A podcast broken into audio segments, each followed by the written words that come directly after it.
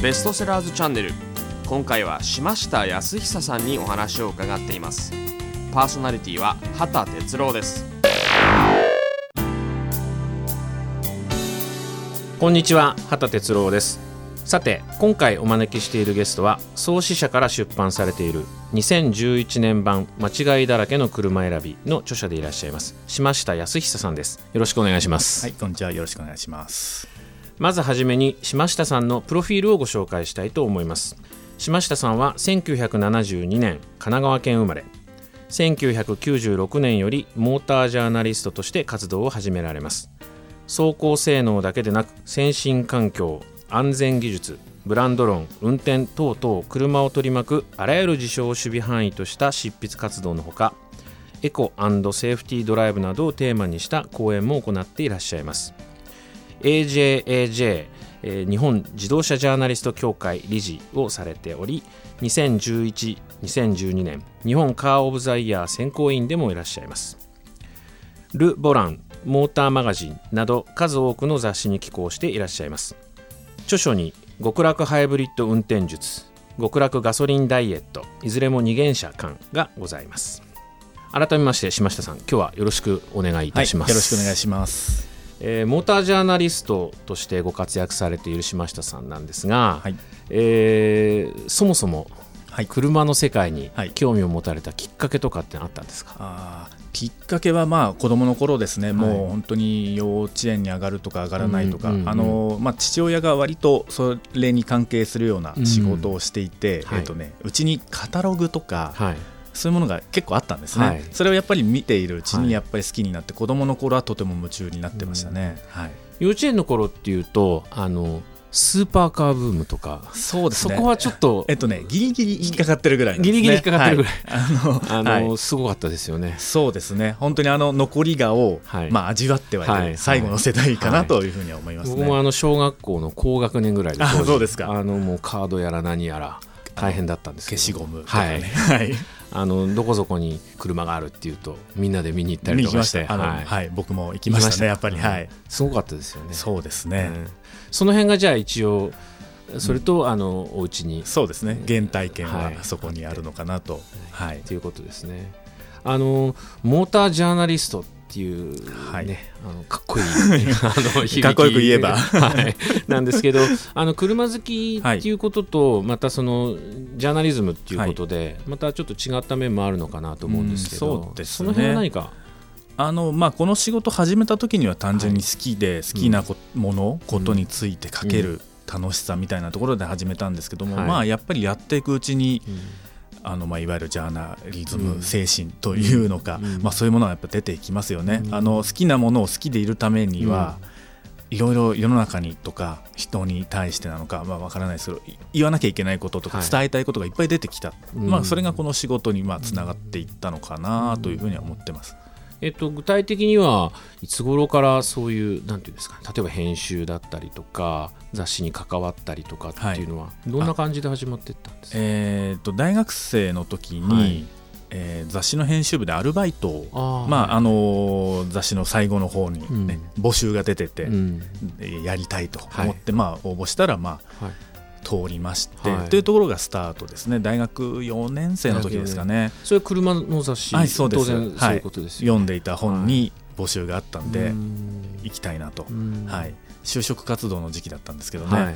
結局それで就職をせずに あの編集部のバイトでしばらくはという形になりました。なるほど、えっと、じゃああの就職活動もされてたんだけどっていう形。そうですね。でもなんかこう、やりたいことはいとかがまあピンとこないうんでいたところうん。にその募集があって編集部に実際入ってみると、はい。まあねアルバイトなんで、うん。まあ、雑用プラスアルファなんですけども、うん。なんか求めていたものがはい。これだあるような気がしたんですね。でそのままそうですね。あのそこの編集部がすごくいい編集部で、はい。アルバイトに取材に行って物を書かせてくれたんですよ。はい。あの小さいね囲みの記事ですけど、うんうんでそこでね褒められたんですね。なるほどなるほど。そこであいけるのかなって、はい。こう勘違いをして勘違いです今に至るというような。勘違いじゃないと思うんですけど。でもね本当にそういうようなきっかけですね。じゃあその、の雑誌の募集広告をうん。目にしなければ、は今頃またなんか違った形になってたかもしれないということですね。自分が例えば文章を書いて、こう生計を立てるとか、はまあ、フリーランスでやるとかっていうのは想像したことがそれまでなかったですからね、はい。面白いですよね。面白いですね、はい。そういうきっかけでね。うん。で今日ご紹介させていただいている「間違いだらけの車選び」あの2011年版「間違いだらけの車選び」という本なんですがこちらあの非常に昔からある徳大寺有常さんはい。がずっと書かれていて、はい。えーまあ、今回共著という形になるんですけれども、でこちら確か一度あの最終版か何かが出たように記憶しているんですけれど。そうですね、えー、5年ほど前に5年前ですか。はい、あの徳大寺さんがまあ単独で書かれている時には一度、まあ、最終版が出たということなんですけども、まあ、ちょっと本の方にもね書いてあるんですけども、はい。はいまあ、時代が今あの日本車、特に日本車を取り巻く状況あとはこう日本の中での、はい。社会の中での車の在り方とかで、まあ徳大寺さんがね、うん。あのー危機感を抱いてとい。言いますかね、うん。そういうところでもう一回このうん。間違いだらけをやりたいとうん。いう話になった時に、はいという話の時にはまだ僕はいないんですけども、はいはい。そこでまあパートナーというか、うん。そういう形としてまうん。あ選んでいただいて声をかけていただいたと。あ、はい。あの徳大寺さんの方から島下さんにそうですね。徳大寺さんとまあ創始者の方と、はい。その詳しいプロセスは わからないんですけども、はい。白羽の矢がっていう感じで。まあそういう形なのかなと思います。ね。はい。あのーどうだね。一緒にやってみないかねみたいな話があったわけですか。ね。はい。はい。でまああのーもちろんねはい。お断りする理由はないので、ははいい。はい。ぜひということで、ええ。はいそうですか。はい。ほとんど車に関する記事はあの今回島下さんの方で。そうですね。車種表あのいわゆるまあ乗ってまあ見てどうでしたというところはあの僕が中心で書いています。はい。あのー昔からある本ではい。これいつぐらいから出てたんですかね、えーっとね1976年76年ですか、確かそのぐらいだったと思いますけども。はい。じゃあ最初30年続いて。そうですね。それで一旦終わって。ですね。で今回また復活とはい。いう形ですね。そうですね。はだからもちろん2つ返事で受けはしましたけい、ども、はい。プレッシャーははいありますよね、はい。やっぱりものすごい、まあ、簡単に言えばたくさん売れた本で、はい。誰もが名前を知ってる本ですよね。はい。で徳大寺有常という名前は誰もがい。一度は聞いたことがある、そうですね。すごいビッグネーム、はい。そういう方との本そういうメジャーなというか名の知れた本で仕事をするというのは、うん書かせていただくというのは、うん。そういう意味ではねやっていくうちにプレッシャーみたいなものが出てきましたね、やっぱりね。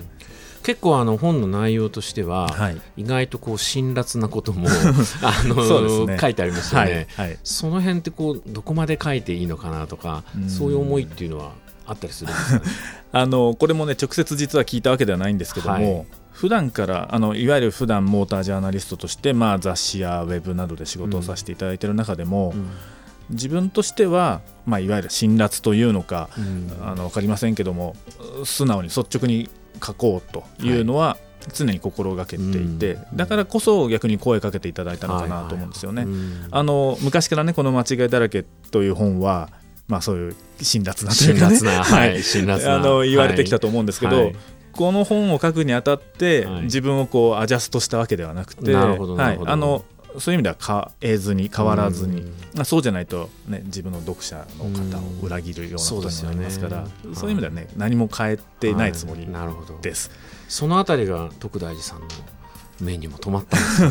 そうなのかなと思ってます。はい。あの以前から私も昔の版を読んでたりするんですけど、はい。自分の乗ってる車がええ。なんかこうけなされてたりするとすごいへこむんですよね。そうですね。わーっていう感じで。あの僕も、まあ、読者というか実は自分であんまり買ったこととかなかったんですけど、昔読んだ時ははい。思いましたから、はい。そね。その気持ちはね、はい。まあ分かるつもりなんですけどね、はい。うんだから決してその乗ってる人がダメだとかそういうわけではないんですけども、うん。とにかく、まあ、そういう買うその車を買うユーザーにはい。幸せになってもらうのがこの本の目的だから、はい。そのためにどんどんメーカーには言いたい、はい。言いたいとかねね。言わなきゃいけないことは言うぞと、はい。うんでもけなされてるんですけど不思議と読んでその例えば徳大寺さんに腹が立つとかね、ええ。そういう感じには全然ならないんですよね。なるほど。なるほどみたいな、買う前に読んどきゃよかったなみたいな。そういう感じにはなるんですけどもね。そうですね。あの、自分でもそうだと思いますしきっはいと徳大さんもそうだと思うんですけど、はい。根底にあるのは愛情、ああ、うん。そうそう。車大好きなんですよ。そうですね。はい。けなしたいとはいはいはい。か貶めたいわけじゃなくて、大好きだからこそ、もうこうなればいいのに、ああなればいいのにっていう、うん。ところだと思うんそうですよね。かもしれませんね。はい。あの乗ってる車がけなされててもへこむんですけど、ええ。乗ってる車があの本に書かれてないと なんかなんかもっとへこむというか。ああそうかもうなんか話にならないのか。なみたいなそういう気持ちになったりもしたもんなんですけれどもね。はい、うんうん。えー島下さん、はい。モータージャーナリストとして、はい。今一番気になっていること、あるいは一番あの伝えたいことっていうとどんなことになりますかね？今ねあの、はい。車にまつわる問題たくさん、はい。あるんですよね、はい。本当は一つに絞れないぐらい、まあうん。エコの話、まあ、はい。環境の話もありますし、えーまあ、日本車はちょっと世界でうん。ちょっと地盤沈下してるんじゃないはいかって話もあります、あとはやっぱり、まあ、いわゆる世間で言われる車離れみたいな、ね、車離れはい。はい、話はやっぱり気になるところですよね。うん。あのーどうなんですかね。少し前までは若者のはい車離はい。れっていうような表現がはい。あったかと思うんですけど、今どうなんですかねそのあたりは？そうですね。まさにおっしゃられるように、うん。若者だけじゃなくなってきてるっていうのが現状でね、まあ、車だけじゃなく実は消費全般に元気がないんですけども、うん。はい。まあ、特に僕は車に関わってるんで、はい。その車離れしかも若者だけじゃなくなってるっていうのは気がかりですね。うん。はい。どうして車離れっていうようなことが、まあ、例えば若者に関して言うと、起こってるんですかね。そうですね、まあ、いろいろ理由はやっぱりあるんですけど、まあ、うん。単純に特に都心部ではもうはい。維持費が高いですよね、駐車場と保険とはいはい。プラス車、うん。なかなか払えないよなと、うん。まあ、昔はねうん。それがないとうん。もうデートにも誘えないみたいははいない。理由があればそれでも頑張ったと思うんですけど、はい。はい。今は車なくてもデートできますからね。そうですね。はい。あの昔はもう本当にもモテる第一歩としては女の子にモテる、はい。これはもうイコール車。そうですね。みたいな。なんか結局昔の車っていうのは情報ツールというかまあなんていうのかな、うん。コミュニケーションツールだったと思うんですよね、あの人と人をつなぐ、うん。まあ男と女をつないだのかもしれませんけども、今はコミュニケーションツールといえばやっぱもう最初に携帯みたいなものが来ますから、ンパソコンとかもありますしね。そうですね。はい。それはまああのその意味では仕方がないのかなとは思っています。ただまあ原因はそれだけじゃなくて単純にあとは欲しいと思う車がどれだけあるという話でもあるのかなとは思いますねやっぱり。車自体のなんていうんですか魅力、魅力ですね。本当ははい。どんな車にもまあそれなりの魅力はあるとは思ってるんですけども、うん、例えば今自転車流行ってるじゃないですか。はいそうですね。で自転車にこだわってる人が選ぶのってミニベロあのちょっとおしゃれな小径の自転車とか、はいはい。あとはすごくスポーツに振ったものですよね、それにこだわって乗ってる人って分かるじゃないですか、はい理解できる。ね。はい。みんなママチャリ別にこだわって乗ってないですよね、うんそうですね。で例えば自動車に関して状況を見てみると、うん。自動車メーカーの人はみんないや若者がとか車離れがって言うんですけど、出してるものみんなママチャリみたいなものばっかりですよね。ママチャリにこだわってる人いたら、うん。まあ、ちょっと変だなと思われても仕方ないですよね。そうですね。うん、車好きなんて今気持ち悪いとまで言われる、うん。でもそれ確かにママチャリを偏愛してたら、うん。そう言われても仕方ないよなと、やっぱり自動車メーカーは本当に自動車愛してほしいんだったら、例えばおしゃれな街乗り自転車なのか、うん。スポーツ自転車なのか、うん。そういうようなねやっぱ好きになってもらうようなものを出さないと、うん。それは言っちゃいけないんじゃないのかなと、なるほど、うん思ったりはします。うん。はい。昔確かにあの車をいじって乗ってる人とか、あのウイングをつけたりとかはい。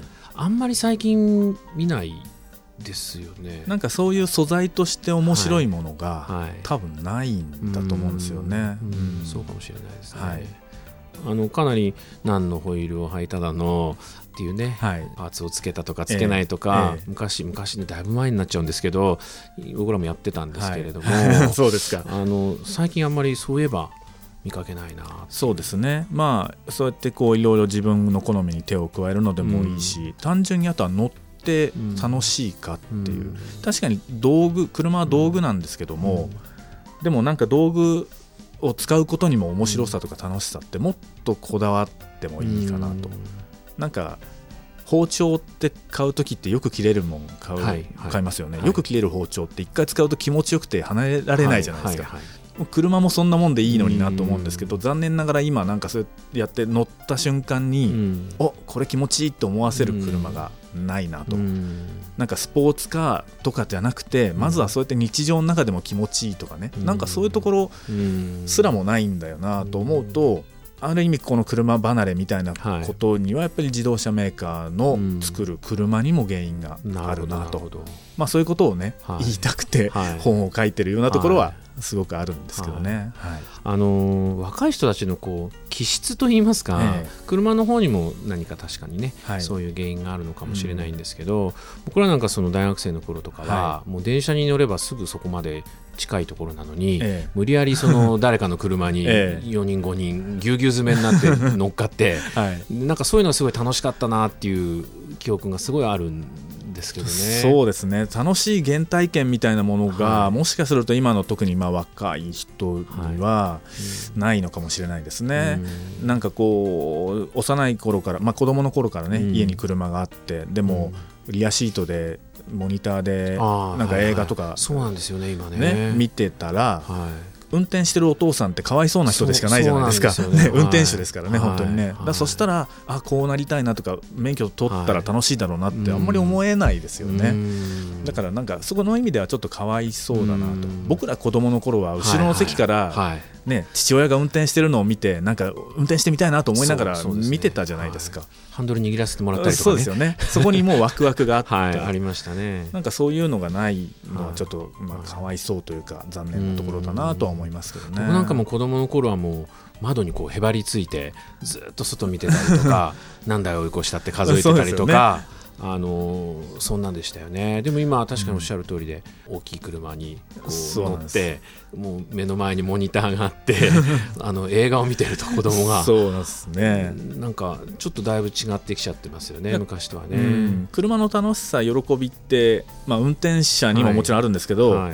多分後ろの席に乗っててもはい助手席に乗っててもそういうね、あるはずなんですよね、はいでも今ってなんかそれを放棄するようにあなんかこう全体がシフトしてるというー移かね。動の手段になっちゃってるんですかそうね。本当に。でも移動自体も楽しまないと本当は人生損なのになそうって思うんですけどね。そうですよね。うん。はい。だから楽しいんだよってまあうん。気づいてもらえたらいいなとは思いますけどね。うん。そうですね。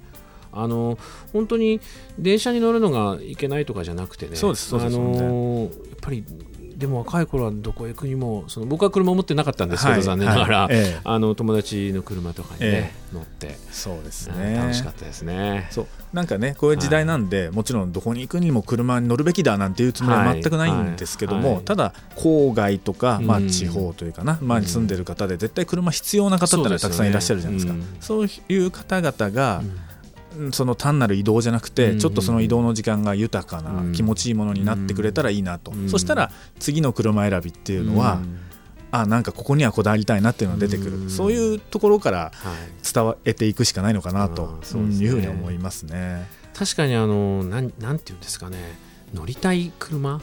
こうすごい乗りたいなって思う車っていうのがもしかするとちょっと減ってきてるのかなっていう感じもしたりするんですけど、はい。島下さんはい。は好きな車というか、うん、そうですね。あの、はい。まあ僕はまあやっぱりスポーツカーが好きではあるんですよ、まあ、はい。でもまあスポーツカーに限らずなんかその車じゃなきゃ味わえないものがある車うんというのがいいですね。例えば。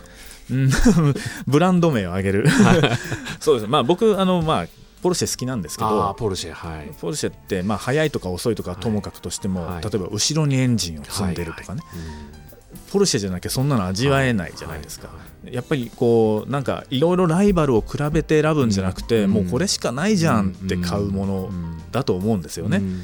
だあのまあ、ポルシェのようなものじゃなくてもいいんですけどそれは軽自動車であれ、うん。ミニバンであれ、はい。なんかそういうもうこれしかないよなと思わせるようなものを出してくれないと、うん。こうやって気持ち盛り上がって、はい。その車のファンとまではね、ならないですようんね。うん。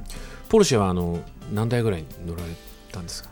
中古車ばかりですけどね、はい。もちろん。でもとりあえず4台4台。あのいっぺんにじゃないですよ、はい。入れ替え。入れ替順番にですえ、ね、はい、順番に、はい、ポルシェやっぱりいいですか？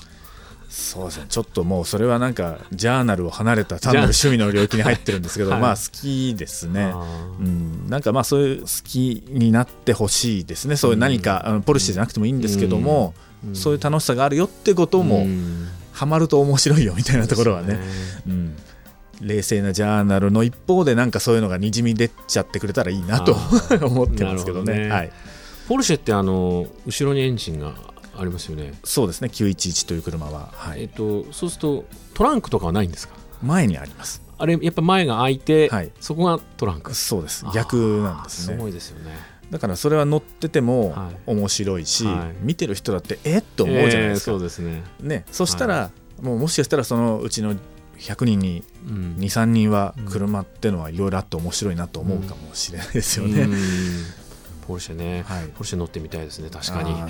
機会があればですね。はい、あのーたくさん車に乗る機会とかやっぱり多いそうですね。まあ、この本ももちろん全部載って書いてますので。あ全部本当に乗ってらっしゃるんですね。もちろんです。だから年間ね、まあ、数えたことないんですけど多分はい200台とか、200台。もっとあ乗ってるはずなんですよね。はい実際に乗られてるんですね。そうです。全部。そこ大事なところそこ大事なところはいですよね、はい。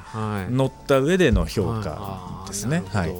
運転距離とか半端ないですねそうですね。数えたこともないんですけどね、かなり乗ってるんではないかと思いますね。はい。僕なんか年間1万キロぐらい、そうなんです。自分の車も年間1万キロぐらい乗ってるのに、はい、なおかつさらに。200台ぐらいまあテストをしているという。すごいですね、えっとあのまだまだお話伺いたいんですけれども、はい。えーそろそろお時間が来てしまったんですがえー最後にですね今後の予定なども含めて、えーリスナーへ向けて何かメッセージがあればお願いしたいんですけれどもはい。何かこのシリーズがまたそうですね、ははい。いあのこの2011年版というのが、はい。まあ、6月に出て今ねあのすごく好調でありがたいはい。なと思ってるんですが、もう早速2012年版というのがこうん。の年末に出る予定です、はい、えーこれ以降はねあの通常のスケジュールということで、はい。基本的には年末に、うん。まあ、2013年版、はい。14年版とはい、好調であれば続くと思いますので、はい。ぜひね、まあ、はい。買っていただいて、そうですね。はいはい。続くように、はい、全部乗ってまたそうですねもちろん、はい。実体験で、はい。あの書かれるということですね。そうですねはい、楽しみですね、はいえー今後のご活躍あの楽しみにしております。はい、今日のゲストは創始者から出版されています2011年版間違いだらけの車選びの著者島下康久さんでした島下さんどうもありがとうございましたありがとうございました。